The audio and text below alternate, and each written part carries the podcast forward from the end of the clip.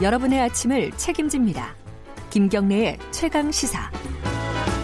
가장 핫한 스포츠 소식을 가장 빠르게 전달해드리는 최강 스포츠. 오늘도 KBS 스포츠 취재부 김기범 기자 나와 있습니다. 안녕하세요. 네, 안녕하세요.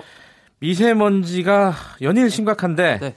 이 프로야구에도 좀 영향을 미치겠어요? 스포츠도 비상 걸렸습니다. 네. 이 지금과 같은 미세먼지 계속되면요. 프로야구, 프로축구 경기 다 지장이 있을 수밖에 없고요. 그렇죠. 그 축구 야구가 특히 이제 봄에 개막을 해서 봄이 가장 재미있을 텐데 이- 음. 이, 미세먼지 때문에 지금 팬들이 굉장히 우울해하고 있습니다. 답답하겠네요. 어제 일단 그 야구 쪽에서 대책 하나 내놓긴 했는데요. 네. 마스크를 총 75만 장을 구입해서 이 팬들에게 경기장에서 나눠주겠다는데요. 아니 뭐 대책이긴 한데 네. 이게 참 뭐 실효성이 있을지는 잘 모르겠어요. 미봉책이라고 볼 수밖에 없고 현재 규정을 보면요. 이 미세먼지 수준이 그 경보 발령되면요. 경보 네. 발령을 넘어서게 되면은 경기 감독관이 경기를 취소 결정할 수 있다예요. 음. 근데 이제 취소해야 한다는 아니고요.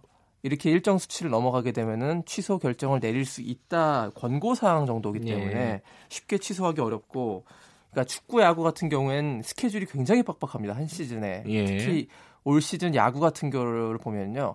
10월 30일까지 한국 시리즈를 맞춰야 되거든요. 네. 그래야지 국제 대회에 11월에 이제 프리미어 12라는 대회에 출전을 해야 되기 때문에 음. 그때까지 페넌트 레이스를 다 끝내고 한국 시리즈까지 마감을 해야 되는데 우천 취소도 있잖아요.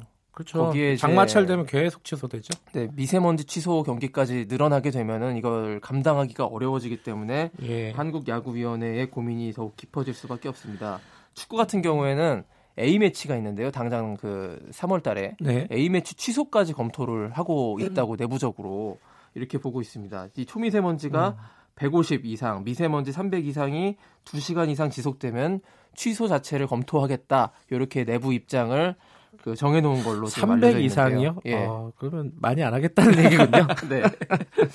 일단 그런 그 원칙을 세워놓은 상태고요. 어, 미세먼지 얘기하니까 갑자기 목이 좀 간질간질하네. 저도 그렇습니다. 예. 그 관전하는 스포츠뿐만 아니라요 동호인들 이제 밖에 나가서 운동하시는 분들도 미세먼지로 굉장히 좀 고생을 그렇겠네요. 하고 계시는데요. 네. 제가 어제 운동해 봤는데요. 아 굉장히 어렵더라고요. 그 호흡기 뭐 이런 예전만큼 그 평상시만큼의 경기력이 나오지 않는다고 해야 될까요?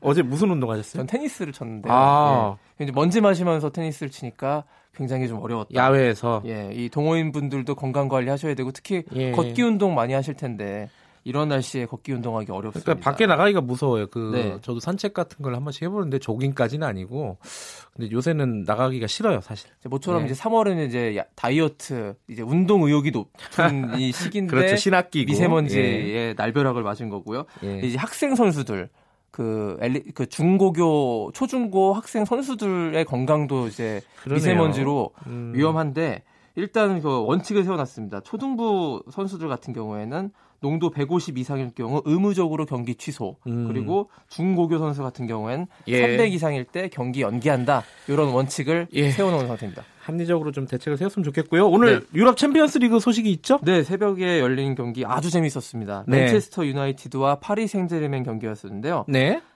저 맨유가 진짜 2차전에서 기적을 일으켰습니다. 원정 경기에서 3골을 넣어가지고요. 네. 3대 1로 이겼고, 근데 와. 1차전에서 2대 0으로 졌거든요. 홈에서. 근데 맨유가요? 원정에서 예. 3대 1 됐는데 그렇게 되면은 1, 2차전 합계가 3대 3이지 않습니까? 네. 이때 맨유가 이겼는데 이것이 바로 유럽 챔피언스 리그에서 볼 수 있는 원정 다득점 원칙입니다. 아하. 원정 팀이 원정 간 팀이 원정에서 아. 골을 더 많이 넣으면 그렇군요. 똑같은 수치가 나오더라도 그 팀이 올라가는 건데 맨유가 3골 넣고 파리 생제르맹은 2골 넣은 거예요. 음. 그래서 그 원정에서 많은 골을 넣은 맨유가 극적으로 올라갔는데요.